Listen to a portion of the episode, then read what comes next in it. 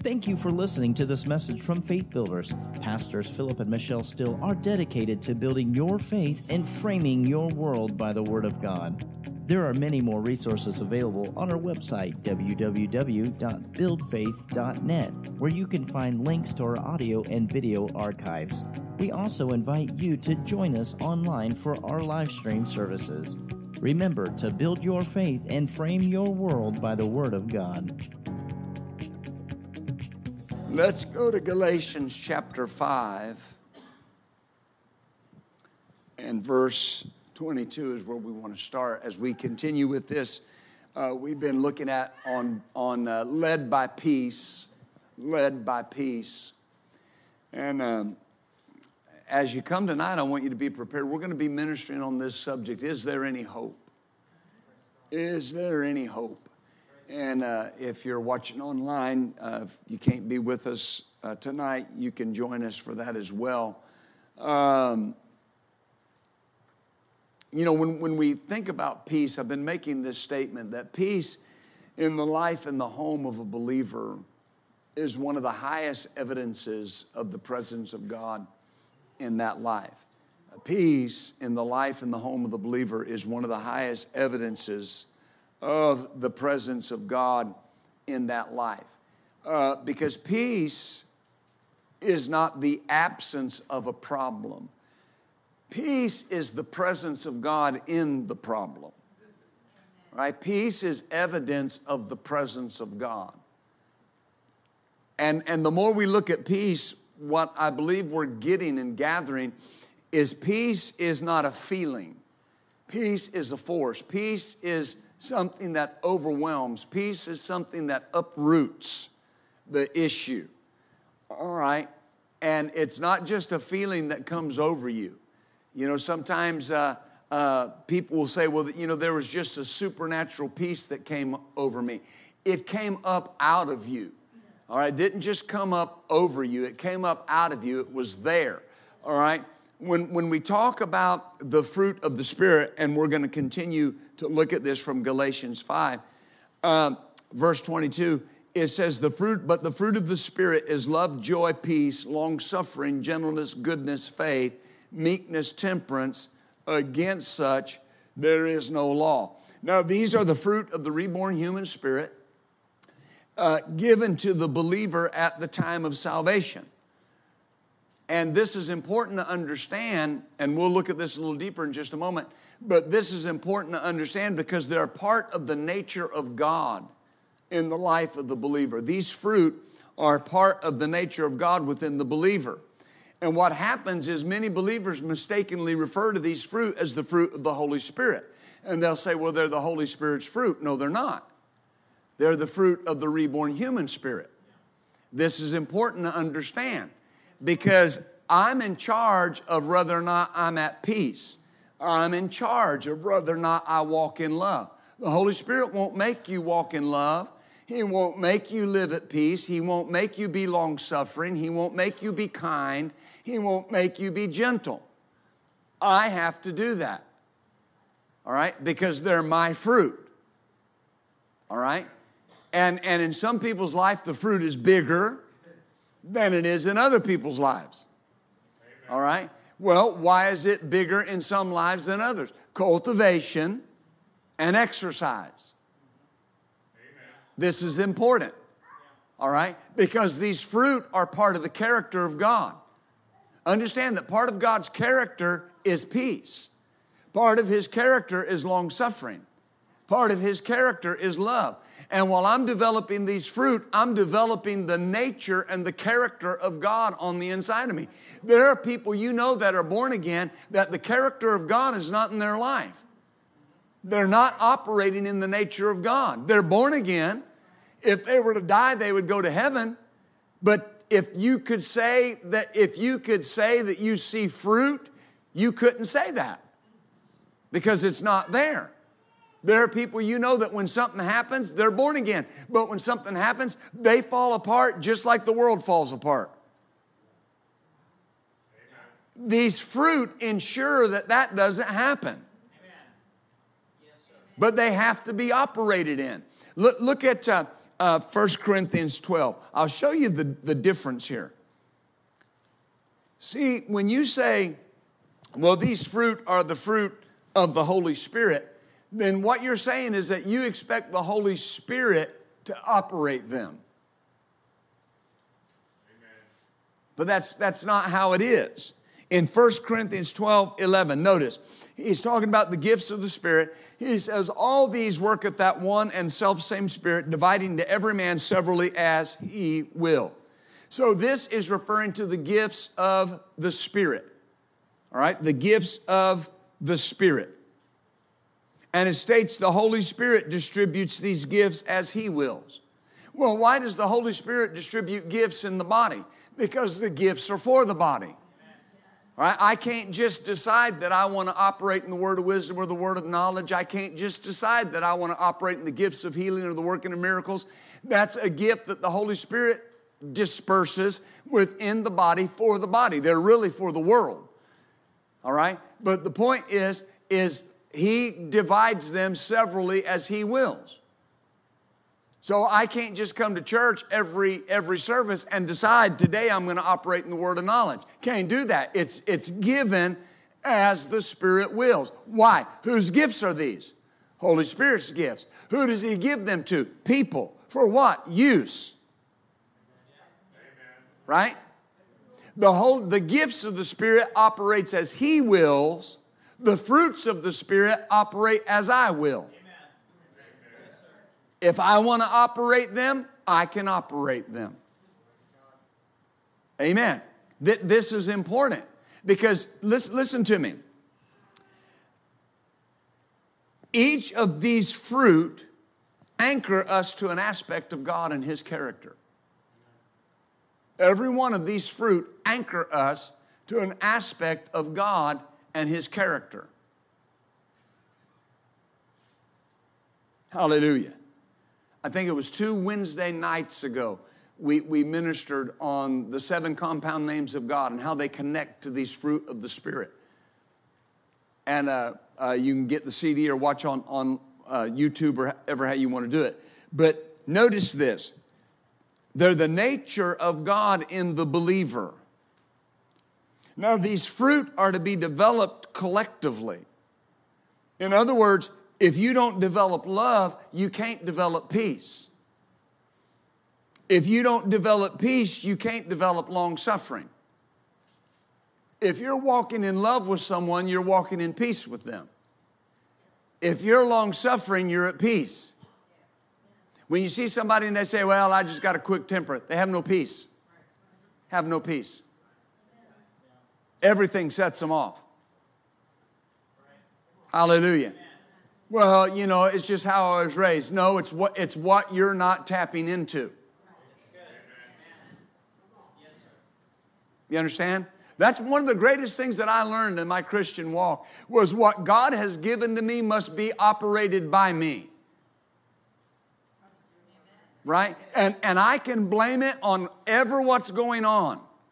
Folks, you can blame things on your past and you will usurp the ability of the nature of God to operate in your life. Because you're saying, where I came from is stronger than this fruit of peace. And people apply that to their families. You know, there's parts of your family, you know they do it. Well, we all worry. All the people in our family worry.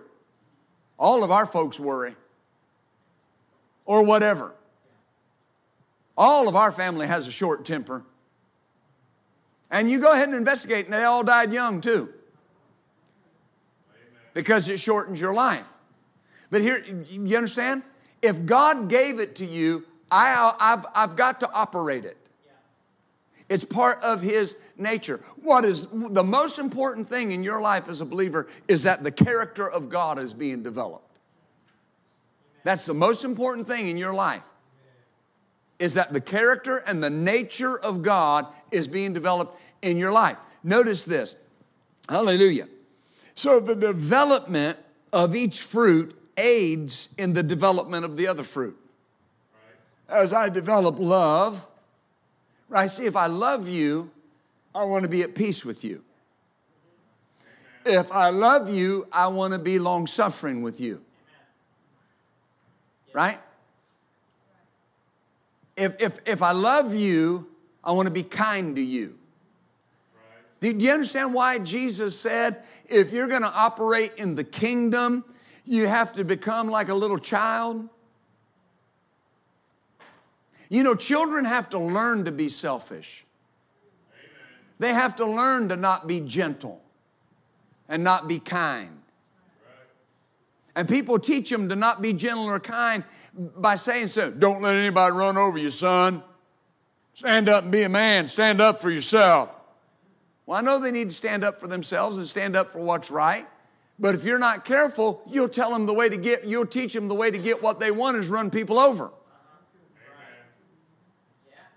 Or the way to get what you want is just be, uh, uh, you know, easy and just, just don't stand up for anything. Amen. When I'm at peace, I will stand up for what's right and maintain what's mine because I'm at peace with it. Amen. Hallelujah. Glory to God. Have, have you ever noticed that? With, with our children, have you ever noticed that? How kind they are to each other? They want to share, right? They want to help. Why? They haven't grown up and, and somebody taught them that you don't share with everybody.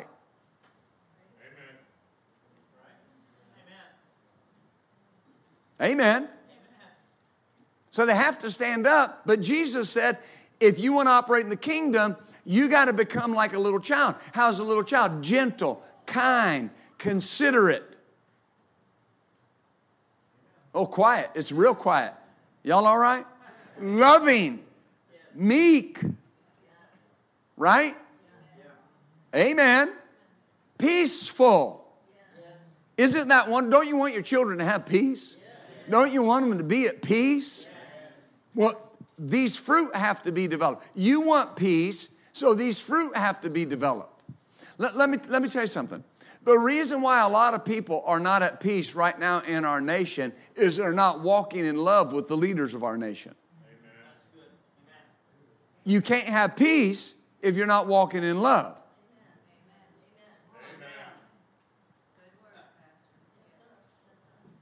Yeah, but do you know what they're doing? Quote me the scripture that says, I walk in love with them as long as they're not doing what I think they shouldn't be doing. And so people are not at peace because they're not in love. I'm just taking time to, to show you. They have to be developed corp- collectively. And, and as you develop one fruit, it aids in the development of another fruit. And, and, and the reason why this doesn't get the emphasis it should get at times is because we've emphasized the, the wrong thing. We emphasize power and miracle and gift over character, stability, and fruit. Look at Romans chapter 8.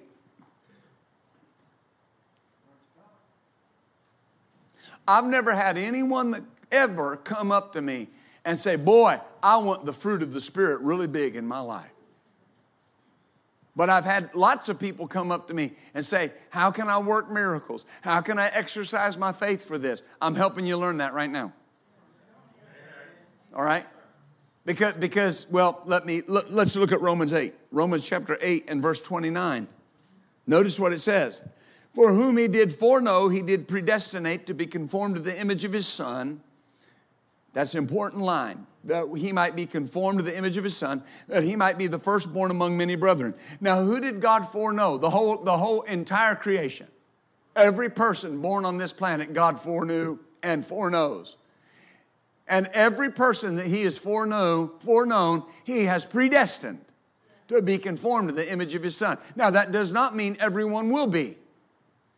But it means that's everybody's destiny as far as God is concerned. What's, what's the destiny? What are they predestined to do, to be? Conformed to the image of His Son. Is that right? Conformed, molded to the image of Jesus. That's what God desires. And that's not just you becoming a son, female son, male son of God. Just because you became a son of God does not mean you've been conformed to his image. I am his son, but I have to work to conform to his image. Is that right? Developing the fruit of the Spirit in our lives aids in our conforming to the image of Christ. One translation says, the Amplified Classic says, and share inwardly his likeness. Well, why does it say share inwardly his likeness? Whatever you're like on the inside is what you're going to be like on the outside.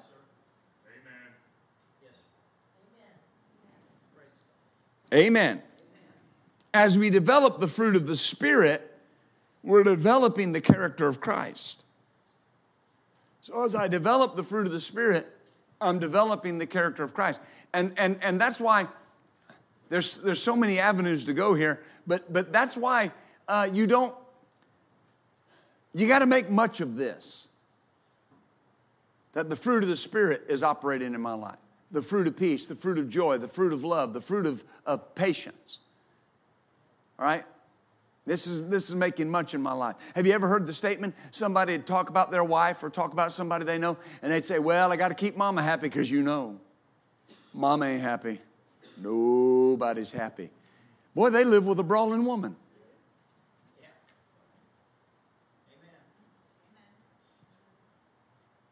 You know, that should not be said about any Christian woman. That if she's not happy, nobody in the house is happy. Now, make no mistake, I got one job keeping mama happy. Taking care of mama. That's my job. Right? Every married man ought to be, hey, that's right, just that's my job. Right? But not because she's going to get upset if I don't. Right? It, it should not be said about Christian men that, you know, we're the king of our castle, bless God. I come in, I say jump, you say how high. Right? I mean, you wash my hair and scratch my back. I give you all the freedom you want to do those things. That'd be quite a hair job there. Amen.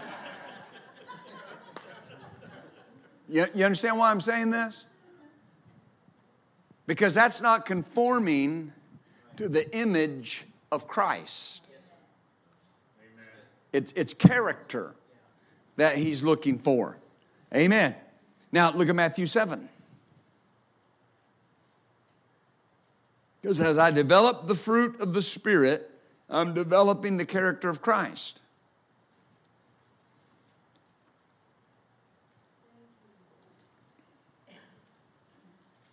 Oh, hallelujah. Matthew 7, and we'll read 15 and 16, then we'll read verse 20. He says, Beware of false prophets that come to you in sheep's clothing. Inwardly, they're ravening wolves. You'll know them by their fruits. Do men gather grapes of thorns or figs of thistles? Whereby by their fruits you will know them. Now, we can see in perfect context, Jesus is talking about false prophets, and he said we would know them by their fruit. But we as believers, we're also known by our fruit. Amen. They're known by their fruit. I'm known by my fruit. Hallelujah. Glory to God. In Mark chapter 4, Jesus talks about the cultivation process. Mark 4 28. For the earth brings forth fruit of herself, first the blade, then the ear, after that the full corn in the ear. But when the fruit is brought forth, immediately he putteth in the sickle, because the harvest is come. It requires time and effort to cultivate fruit.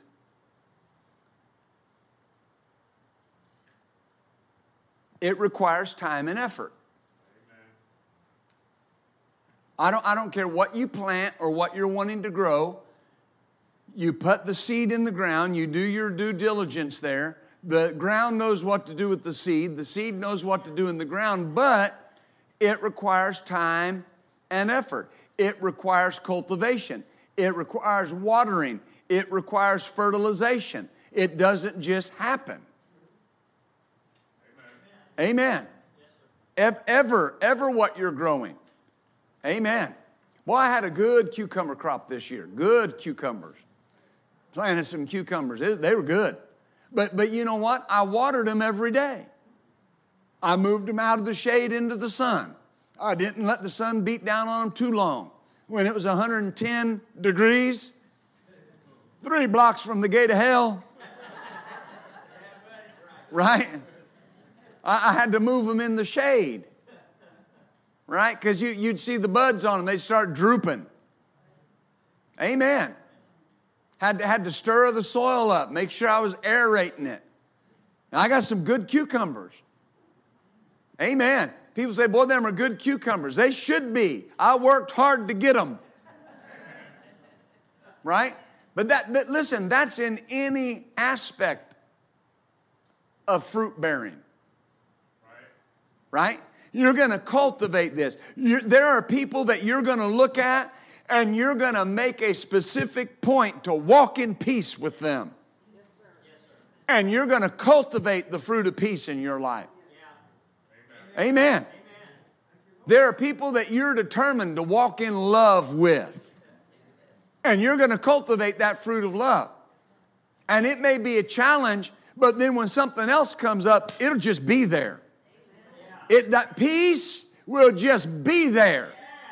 Why? Because you've cultivated it, you've developed it, you've grew it up on the vine of your spirit, and it's there when you need it. Glory to God. And you did it intentionally. And, and notice, notice, it takes time and effort to do this. Now, see, very often when, when we teach along these lines, especially when we teach about love, you know, it's, it's, I, I want to be careful with this because it's kind of a laughing point because everybody's been there, right? Everybody's had to walk in love and put the other person first when the other person really, in the natural, kind of didn't deserve to be put first. But you're going to walk in love and do it anyway. And what do you hear throughout the church? I'm not saying you shouldn't. I've been pastoring a long time, and you just hear it. and you hear that because everybody, far and wide, has been there. Right? Listen, I'm, I got a lot of married men in here. And every one of us married men have come home after disagreeing with our wife in the morning and, and we thought we got it fixed. Only to come home that night and find out it weren't fixed. Right? And what did you say? I'll tell you what you said. Something real smart. I thought we were over this. And that's the look you got. And they said something real wise. What made you think that?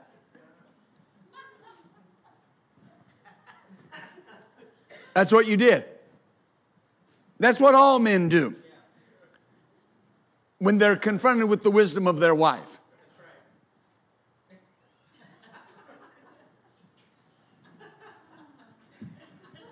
Get back to you. Right? Everybody has done that. Well, now, now listen. What's, what's, what's the issue right there? Okay, first of all, okay, I'm going to walk in love. Where did I miss this? Because evidently I did not give her whatever she needed to get past this. And I've had guys tell me, but Pastor, it isn't that big of a deal.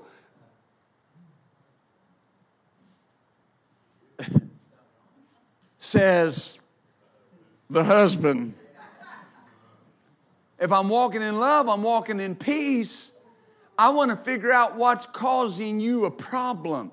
I don't want to look at it and say, that's no big deal, get over it. I, what's causing you the problem? When you're dealing with people in the church, people on your job, I know that there are people that come up with things and it's like they want they tell you what they're dealing with, and you're like, really? You're you're upset about that?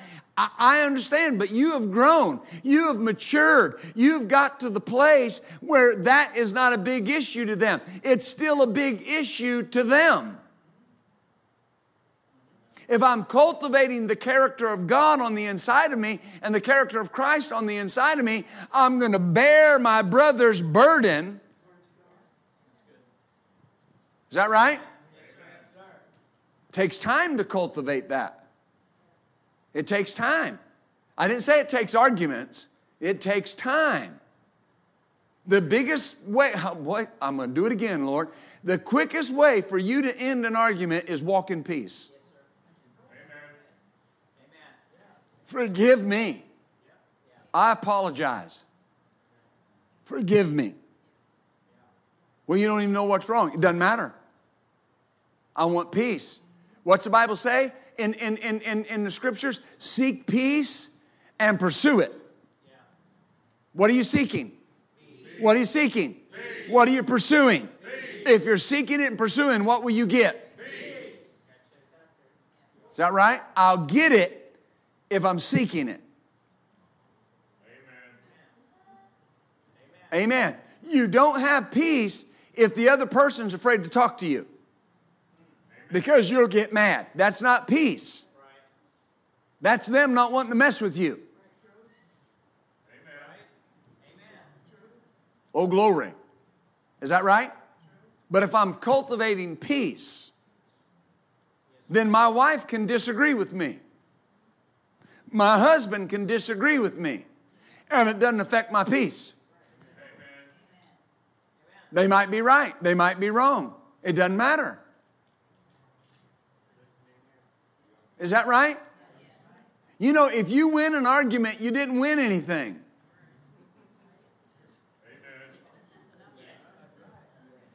That's important. When you have peace there, the argument ceases because it don't matter. Yeah, but I don't want, I, you know, I don't want, well, and here's what it comes down to I don't want them to think they got one over on me. Doesn't matter. When you're in peace and love and joy and long suffering, it doesn't matter. You want the best for them. I want them to be better off than I am. Oh, hallelujah. And when both people are pushing for peace, what do you think you're going to get?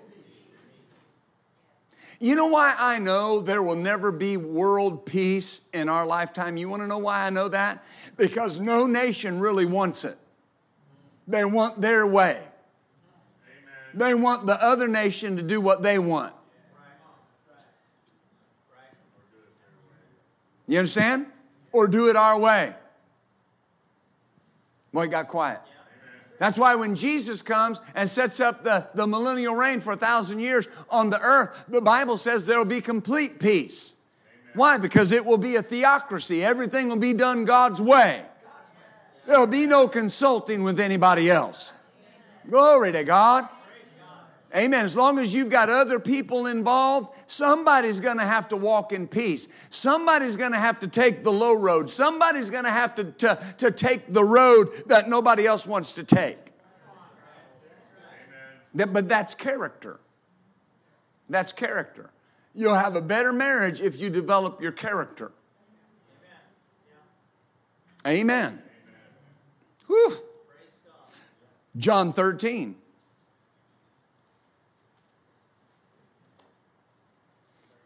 I remember one time, Mother Cowan, y'all remember Miss Cowan? She's been in heaven some years now, but she came to this church. My Lord, she lived in her 90s. Is that right? 103. And uh, came to church every chance she got. I remember one time she'd been married to Brother Roy for a number of years. I led Brother Roy to the Lord when he was in his 80s. And uh, uh, she had been married to him, my Lord, 50 years. And I was teaching on marriage one night, and she came up to me after church and said, I wish our church would have taught us this when Roy and I first got married. Because, you know, she said, we were just taught to just make do, do the best you can. Hmm. You got to work on the fruit. You got to develop the character. John, John, John 13, verse 34. Am I helping you? A new commandment I give to you that you love one another as I've loved you, love one another. By this shall all men know that you're my disciples, if you have love one to another. So notice he said the distinguishing characteristic of his disciples, which is us, would be love. And love is what? A fruit of the Spirit. Hmm. Now, notice he didn't say that, that they would know that we were his disciples by our gift.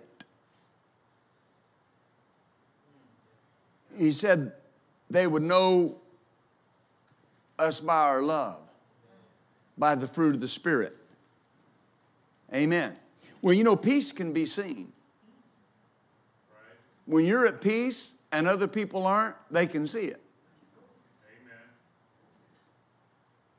Oh, hallelujah. Glory to God. Spiritual things always have an order. Spiritual things always have an order. Here's what I mean if the fruit of the Spirit are cultivated first, which is character, then that's a safe place for the gifts of the Spirit to land or to operate. That character has to be cultivated.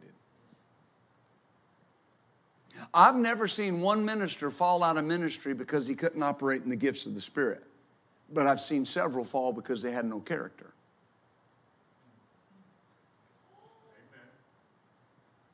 You can violate your character trying to operate a gift.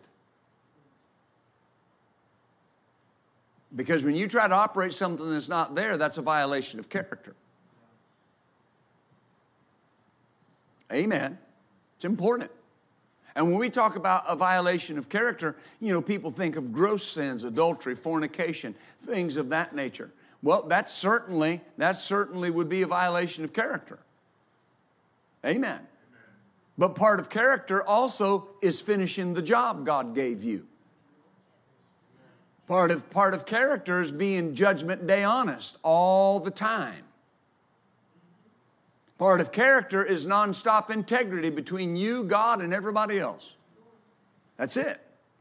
Part of character is admitting it when you made a mistake. Part of character is not gloating when your enemy falls. Part of character is not seeing what you knew was going to come on somebody and being okay with it.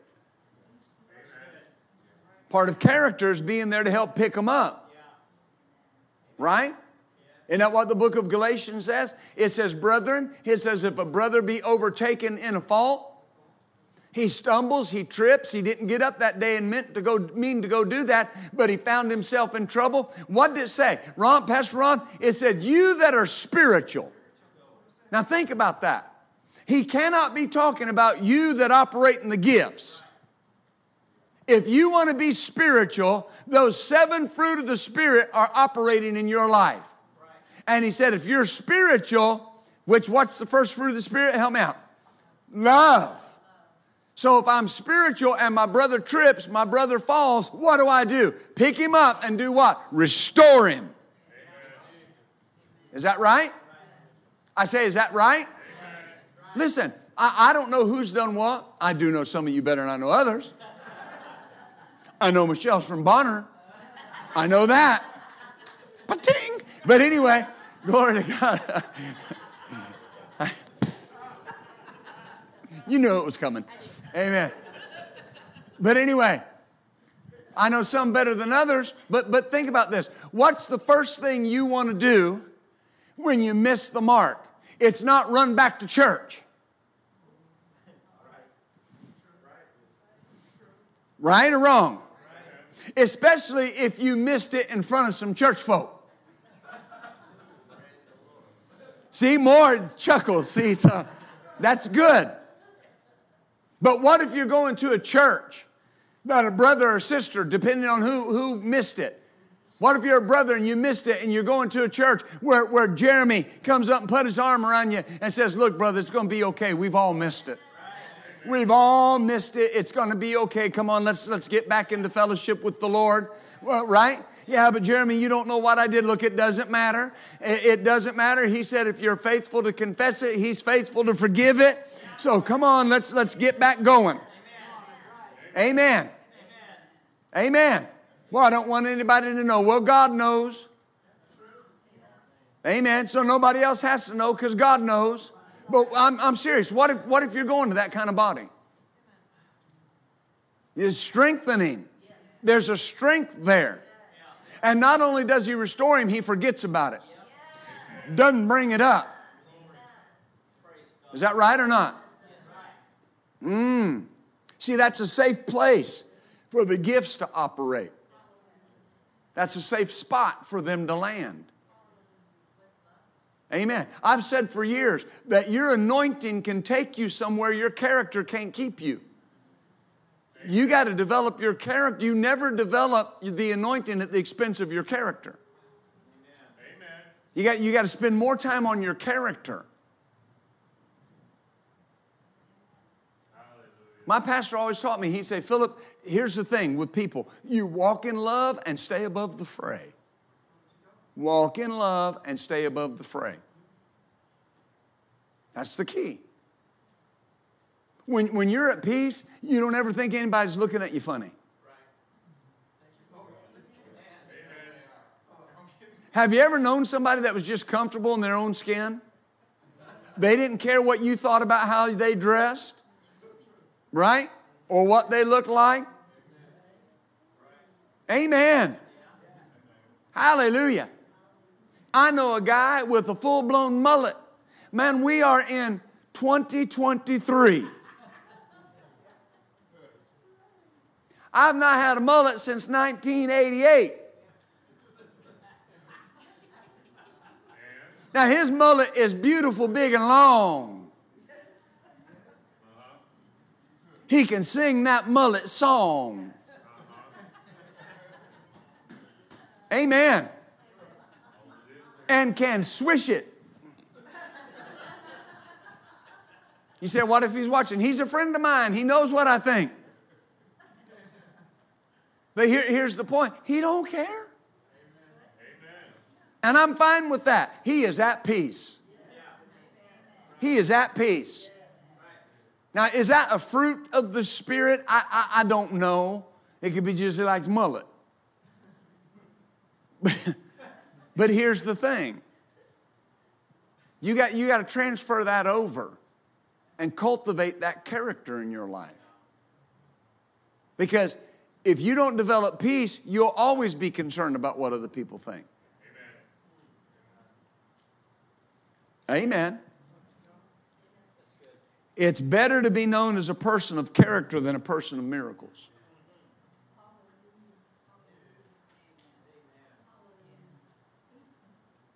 Hallelujah. I remember one time there was a couple that came to the church, and uh, uh, they wanted to meet with me after service. They were newcomers. They wanted to meet with me after service, and so we met. And and when we met, uh, it was it was interesting because he brought his resume, and he said, "You know, we've been here uh, a few services," and and he said, uh, uh, "You know, I like." the atmosphere, the anointing. He said, but I believe that we could help your praise and worship. And his words were, we could really do some good production. I said, okay, I, I didn't even know him. And he showed me his resume. And sure enough, he had produced television specials and, and these different things. And he said, So what do you think? And I said, Well, brother, I'm big on faithfulness. And I said, I think if you were to take the next six months and just come to church, be regular, we could talk about some things. So he and her left. I didn't see him for three weeks. After three weeks, he came back. He wanted to meet with me again. He's a little hot. I want to know if we're going to be able to use our grace gift in this church. I said, Brother, I'm real big on faithfulness. And if you'd just come to church for the next six months and be here, we could talk about it. Never saw him again. He was more interested in putting on a program than cultivating his character. I could tell he had no character because he had left a friend of mine's church and tried to talk about my friend to me. There's no character. I'm going to tell you something. If you were by some chance to leave this church, keep your mouth shut. Leave and go wherever you're going and go be at peace. I don't expect any of you to leave, but people leave and talk and leave and talk. And you know what you do when you talk about somebody? You show your immaturity. You show that that fruit of the Spirit is not being cultivated in your life. Amen. The Bible says love keeps no record of a suffered wrong. Is that right? The fruit of the Spirit in our lives are the expression of our true identity. We got to learn to live from the inside out. We got to learn to live from the inside out. Look at uh, Galatians 5. I'm hurrying a little bit.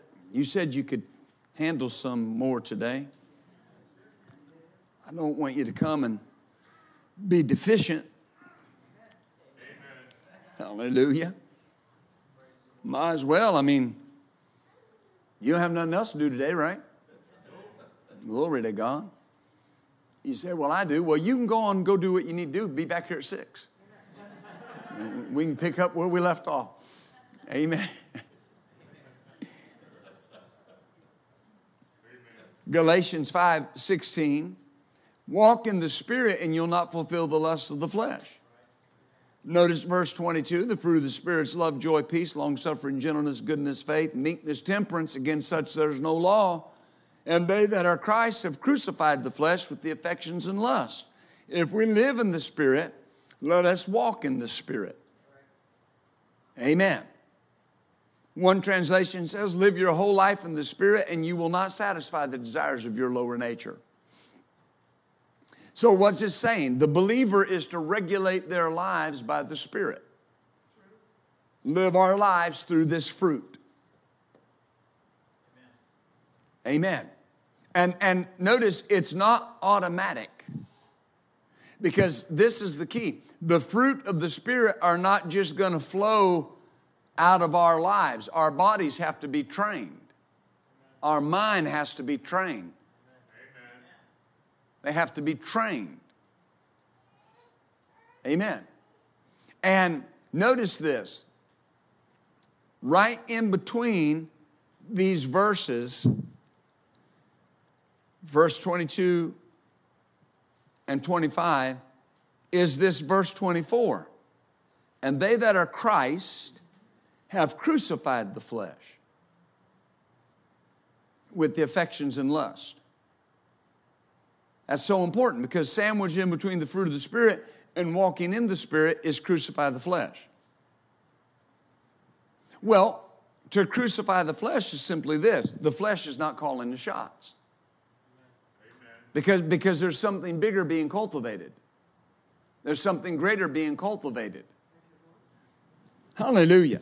Now understand when you were born again, according to Galatians 2:20, it said, I'm crucified with Christ. Nevertheless, I live, yet not I, but Christ lives in me. The life I live, I live by the faith of the Son of God that died and gave himself for me. But he's talking about the old man, the new man. I, old man, am crucified with Christ. Nevertheless, I, new man, lives. Yet not I, old man, but the new I lives. Right? So the focus should be on the new me and the fruit of the new me. I, got more in this series because remember, there, there's, there, Paul was writing to uh, uh, the church and he was talking about them before Christ. And he said, Before you were born again, listen what he said. What fruit did you have before you were born again? And he listed the fruit they had. Then he said, in parentheses, that's not the fruit of righteousness. And if you listened Wednesday night, we talked about how the, the effect of righteousness is peace in your life. And when you're, you know how righteous you are with God, peace is the result of it. Amen. So before I was born again, I had fruit that came from living after the flesh. Now that I'm born again, I have fruit that comes from living after the Spirit. But what's sandwiched in between it? Crucify the flesh. Now think about this. Who does that? Me. I have to tell the flesh no. Amen. I have to tell the flesh we're not doing that. Amen. Why? Because I choose to operate these fruit. So it's, it's what I choose to do. And it's, and it's not it's not a legalistic term. It's not something that, that you may have heard where you're growing up, boy, you got to kill the old man, and something that you got to do every day. Paul did say, I die daily. I get up every day and I die. But it becomes not a struggle. The, the, listen, there's a greater law in anything that you do. And the fruit of the Spirit is the greater law. And if the flesh is trying to run away with you and you turn to the fruit of the Spirit, you win because it's the greater law. If something's trying to take your peace and you keep turning to peace, you've turned to the greater law. It will always win. Because anything of God is greater than anything in the world. How do we know that? 1 John 4 4 Greater is he that's in you than he that's in the world. The greater one, the greater power, the greater ability lives on the inside of me. I have to turn to it. Peace doesn't just overwhelm you, Peace does not just overtake you, you've got to turn to it. I got to turn to it. Amen. That's part of crucifying the flesh. See, when we think crucifying the flesh, we think just in the area of sin. When you refuse to doubt, you're crucifying the flesh.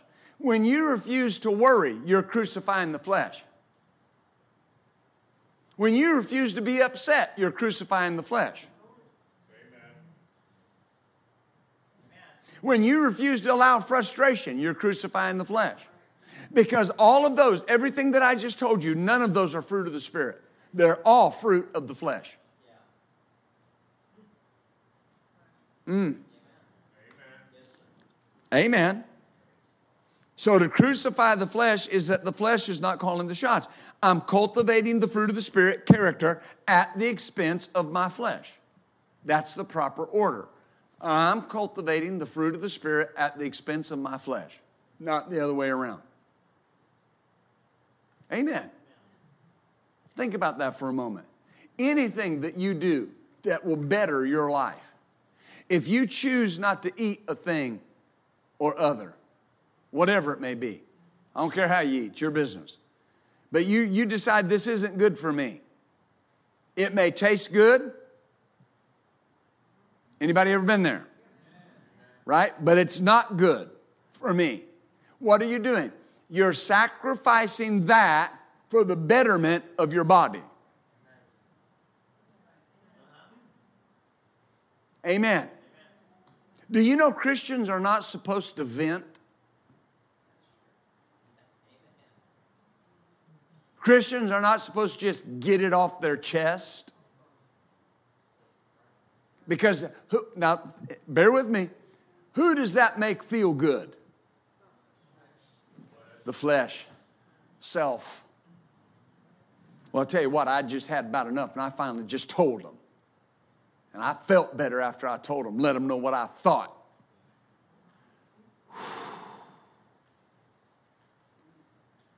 Right? But the problem with that is the fruit shrunk and the flesh grew.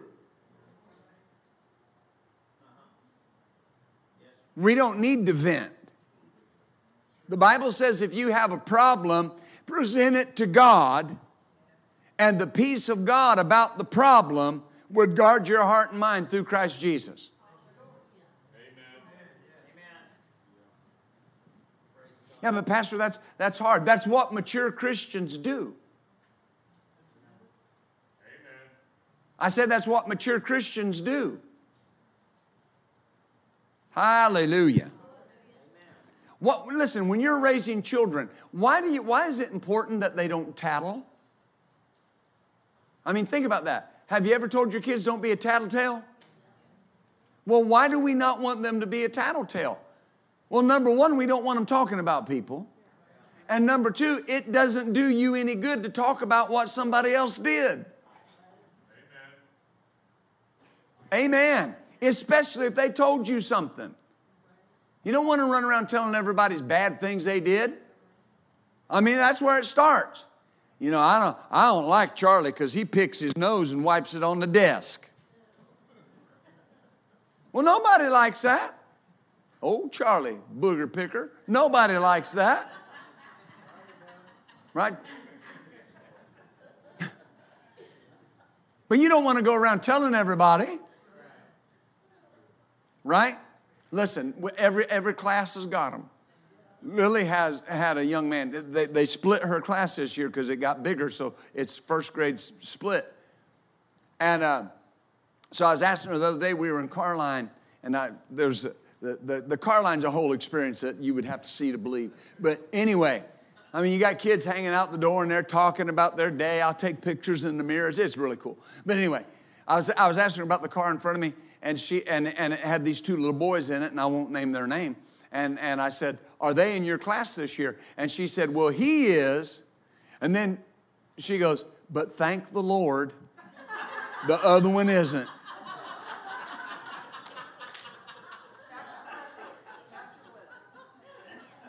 I, I, you know, I, I, really felt a little quickening right there. Mm, mm, say, ooh, Shandai. Just wanted to get out of the car and just. But anyway, it was cute as it could be. But I, but I had, I had to caution. I said, now listen, you don't want to be saying that to people, that you're glad he's not in your class. I said, you know, he's a good little boy. He just, he doesn't understand how to do these different things. And she said, I know, but I'm still glad. And so,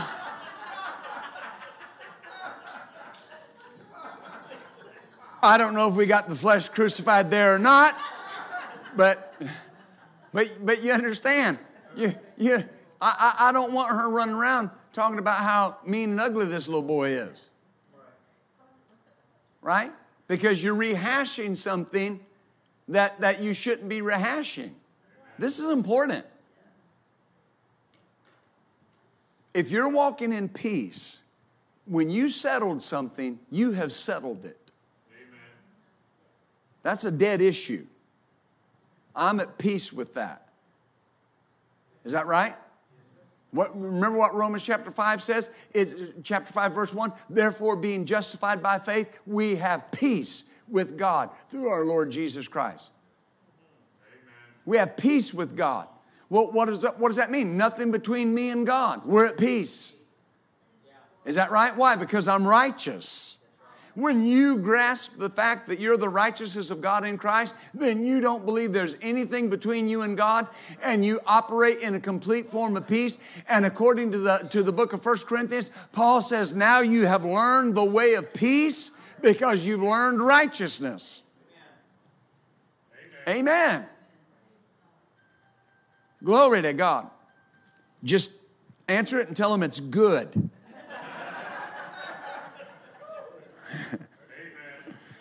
Hallelujah. So the Holy Spirit, through Paul, said, notice, if we're Christ, it's evident that we belong to Him because we've crucified the flesh. That's evident. And so you're, you're doing that at the expense of the flesh. Amen.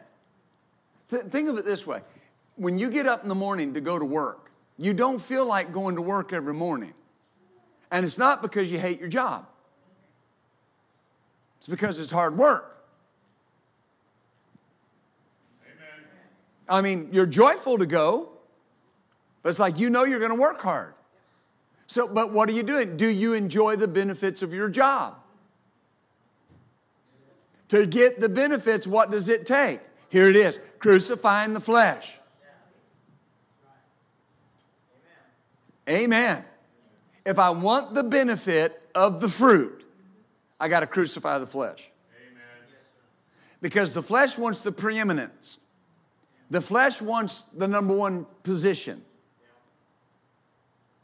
Right? Have you ever noticed what a whiny baby your flesh is? It wants everything its way. I want people to talk to me the way they should, treat me the way they should, take care of me the way they should. I mean, stop and let me merge on the highway first. Right? When I go to Chick fil A, I want two pickles. I don't just want one pickle, I want two pickles. And I want my Arnold Palmer to be mixed just right. You know, people do that, they'll go, wait a minute.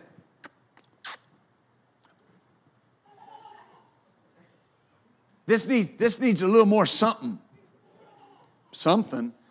You know, I, I'm just this kind of guy. If they would, if, if people told me that a lot, I'd have a, a jug with a sign on it that said something.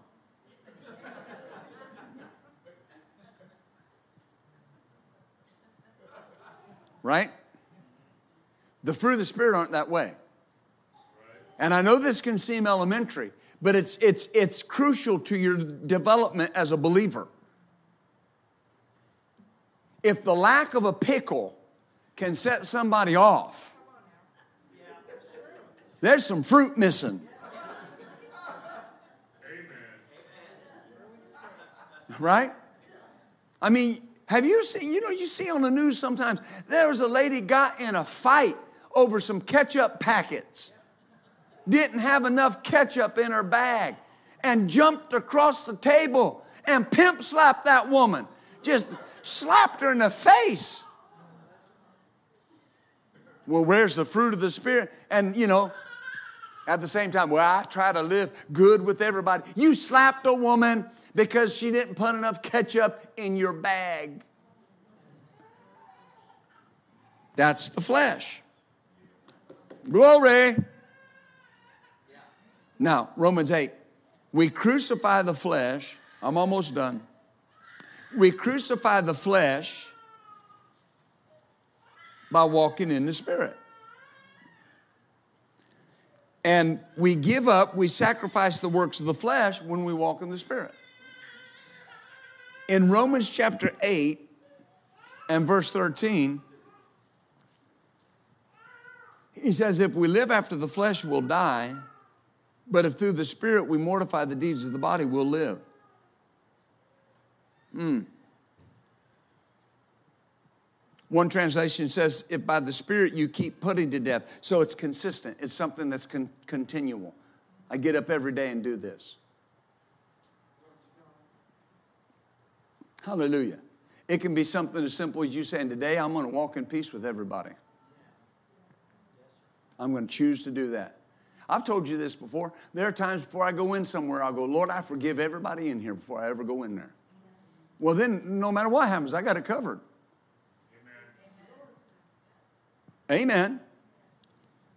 So, when we fill our spirits with the power that's in the Word of God, we exercise dominion over the body and we tell it what to do. And that's not just gross sin, we tell the body what to do.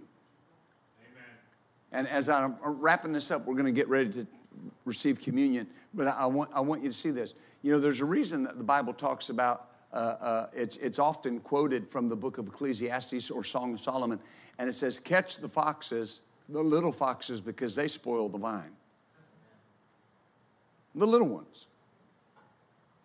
Uh, here's what I want you to see those big things that are easy to walk away from that's what people focus on. It's the little things that just constantly are there. There's nothing more annoying than a little heel napping dog. You say, How do you know? Because I got one.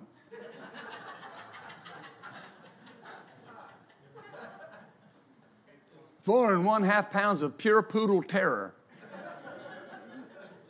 But we'll let you know when somebody's there right? But just yep, yep, yep, yep, yep, yep, yep, yep, yep, yep, yep, yep, yep, yep, yep, yep, yep. I'd rather have a dog that just looked at you and went, woof. so you could go, woof, and take off, right? Than that little yapper that's going to grab you when you turn around, you know. It's the little things. It's the little things. And here's why the little things are things that people don't think matter. And those are what erode your character. Shading the truth, not being 100% honest. I mean, most questions are yes or no. Did you do this? Yes or no? Not sort of, kind of. Well, did you say that? Well, kind of. Now, what do you mean by that? Either you said or you didn't. Right? See, those are the things that erode your character because it becomes a pattern. I've told you this before and we laugh about it, but I've had people come to me and people will talk and they'll go, you know, and, and they'll excuse their uh, being too intimate before they're married and they'll excuse it by saying, well, you know, we're almost married, which is the exact same thing as not being. See, that's a character issue. Is that right? Nonstop honesty before God. If you missed it, you missed it. If you said it, you said it. If you didn't say it, you didn't say it.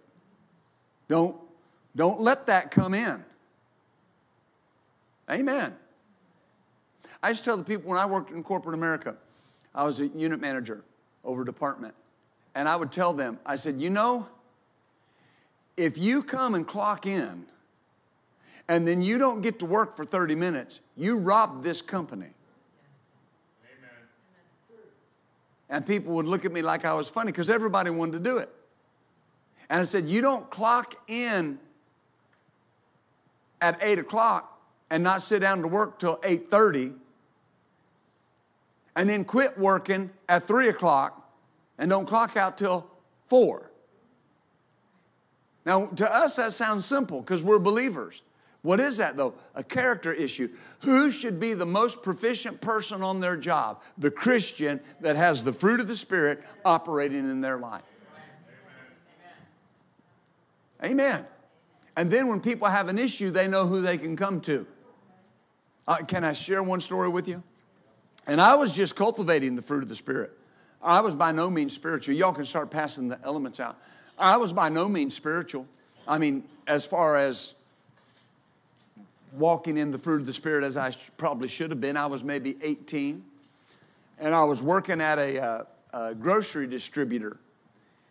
And we had uh, gotten a new contract with a large supplier. And so what they had done was they had went and bought new trailers to take the first loads to this new supplier. And, and these trailers were new, and oh my goodness, the trucks looked so good. And uh, part of my job was, was helping with the logistics of getting everything loaded on that trailer. And there was, there was a guy that worked there. He was, he was maybe younger than me. He might have been 17. And uh, uh, he had a, a Sharpie. And I, I came in the, the truck. I'd, I'd went and pulled some orders, and I came, I came in the truck, and he was writing a curse word on the wall with a sharpie and drawing a dirty picture. Well, I'm not his boss. It's not my place to say anything to him or to anybody else. I just went on about my business. Well, this is for that new contract. Well, they take the load to the new supplier, and wouldn't you know it, two days later they called back and they said, Well, everything was good, but said, We don't understand this dirty graffiti on our new truck. Well, there's only four of us. So they called the four in. I still remember the man's name, Charles Faison. He was a minister. Brother Charles Faison. And uh, he, he was over that department. And he called us all in, called the first three in. All of them denied it.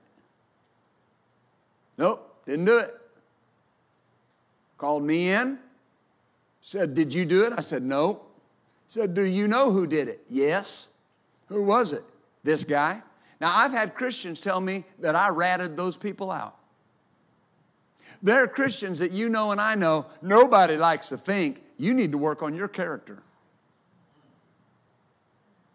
You need to work on your character. If somebody did something wrong and you know it and somebody asks you, you better tell them because your character's on the line. You say, How'd that go? Not good. His brother threatened to beat me up. Met me out on the dock. His brother was a bodybuilder. I know he was intimidated because I was, you know, maybe six feet one, and at that time I weighed a strapping 145. So he was intimidated by me, I know. But he came and told me, This is what's going to happen. And I said, Okay. And he said, My brother did not have a pen in that truck. I said, Yes, he did. My brother did not draw that picture. I said, Yes, he did. He wanted to tell me to change my story. So I'm not going to change the story because this is the truth. And understand, I understood that much, and I was not as spiritual as I should have been. I can't say something didn't happen that happened. If you come up and ask me, see, I was fine to just let it go. I wasn't going to go tell on anybody. I'm just doing my stuff. But listen, when they ask you, right? Remember what I always say, men? You come home and your wife says, Where you been? This is not going to work. Well, I can't say. That's not going to work. Right? And what, and what demands that? Your character demands that. So, what we want to do today, in, in the last few moments that we have together, we want to thank the Lord over communion and we want to commit some things to Him. Now, I don't know everybody's life, I know my life. And I'm standing up here as your pastor. I've been some of y'all's pastor for 25 straight years. Amen. And there's still things I'm working on. I'm working on things. Listen, some of y'all don't know me from back then. I told a lady one time, she got upset at something I said while I was preaching. I'm not proud of this, but I'm going to tell you. Anyway, I'm telling you how the fruit of the Spirit is developed. We had pews at the time. And she got mad and started walking and, and showed it, got out in the aisle. and she was going down. I said, Dear sister, don't let the door hit you where the good Lord split you. now I said it. I did. I said it. I'm not proud of it. It was not one of my better moments, but I did say it. Because that was, that was my mindset. You don't like what I'm saying? Leave. I told people, I would tell them straight up, you don't like what, I'd go over and preach right after and say, you don't like what I'm saying? Leave. Now I've grown. I've grown. The fruit of the Spirit has been cultivated. Amen. Right? And I've said regularly, I've run some people off that shouldn't have been run off and kept some that I shouldn't have kept. But Kathleen has done a lot better. And, and I'm really. Uh,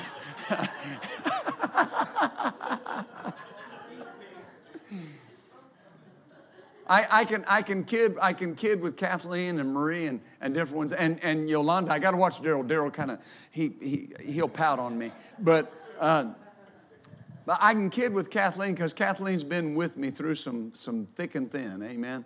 And but my point that I'm saying is is I've been pastoring here for 25 years, and we've all grown and we can cultivate some things. We can come to this place of communion right now. And, and what I'm saying is, I don't know what you may be dealing with. I, there's things I still have to deal with. But whatever it is, I can present the body and the blood and put that between me and that thing. And say, I'm putting the body and the blood of Jesus on this, and I'm going to do better about that. Amen. I'm going to do better about that. You know, that, that one incident that I just told you about, that so hurt me and so embarrassed me that it, it, it made a change in me. And I started seeking the Lord and I started praying for my people and started praying for everybody that comes to church. Now that's just that's just me putting what I did out there. We don't know what you did. Well, some of you I do, but we'll leave that. We don't remember it. Love pays no attention. But, amen. Isn't the Lord good? So we want to come to the body first. And remember that we're conformed to the image of Christ. Father, we thank you today as we partake of this bread that according to the book of Romans, chapter 8, we are conformed to the image of God, the image of Christ. And we choose to do that right now. And Father, we choose to walk in the Spirit and not after the flesh. And whatever may be going on, Father, we place the body of Christ between us and that, and we declare we have freedom. In the name of Jesus, amen and amen. You can partake of your bread this morning. Oh, hallelujah. Oh, hallelujah. Oh, hallelujah. Isn't the Lord good? Hallelujah. Now, the cup is the seal. This is what binds it. Amen. This, this is the token right here that it's done. Hallelujah. Glory to God. Father, we come to this cup that is representative of your blood.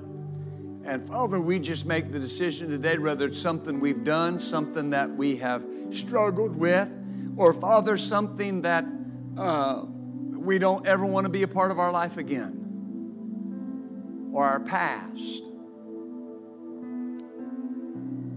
We choose to put the blood of Jesus between us and that. And the blood of Jesus, according to your word, cleanses every part of that issue.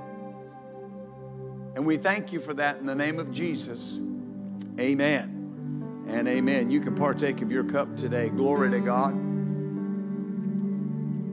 Now, as we're closing and you can pack your stuff up, I want you to do me a favor.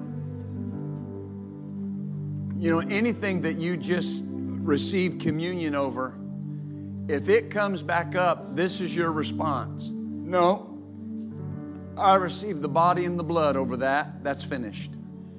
That's finished. That's finished. Isn't the Lord good? And you know, those of you that have been here all those years, I'm sure glad you stayed with me. Amen. We got at least 25 more years to go.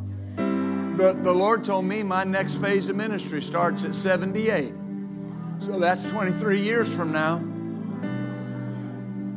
So glory to God. Isn't the Lord good? How many of y'all want to stick around and help me do that? Oh, glory to God. Well, I'll let you. Glory to God. Amen. Let's stand up.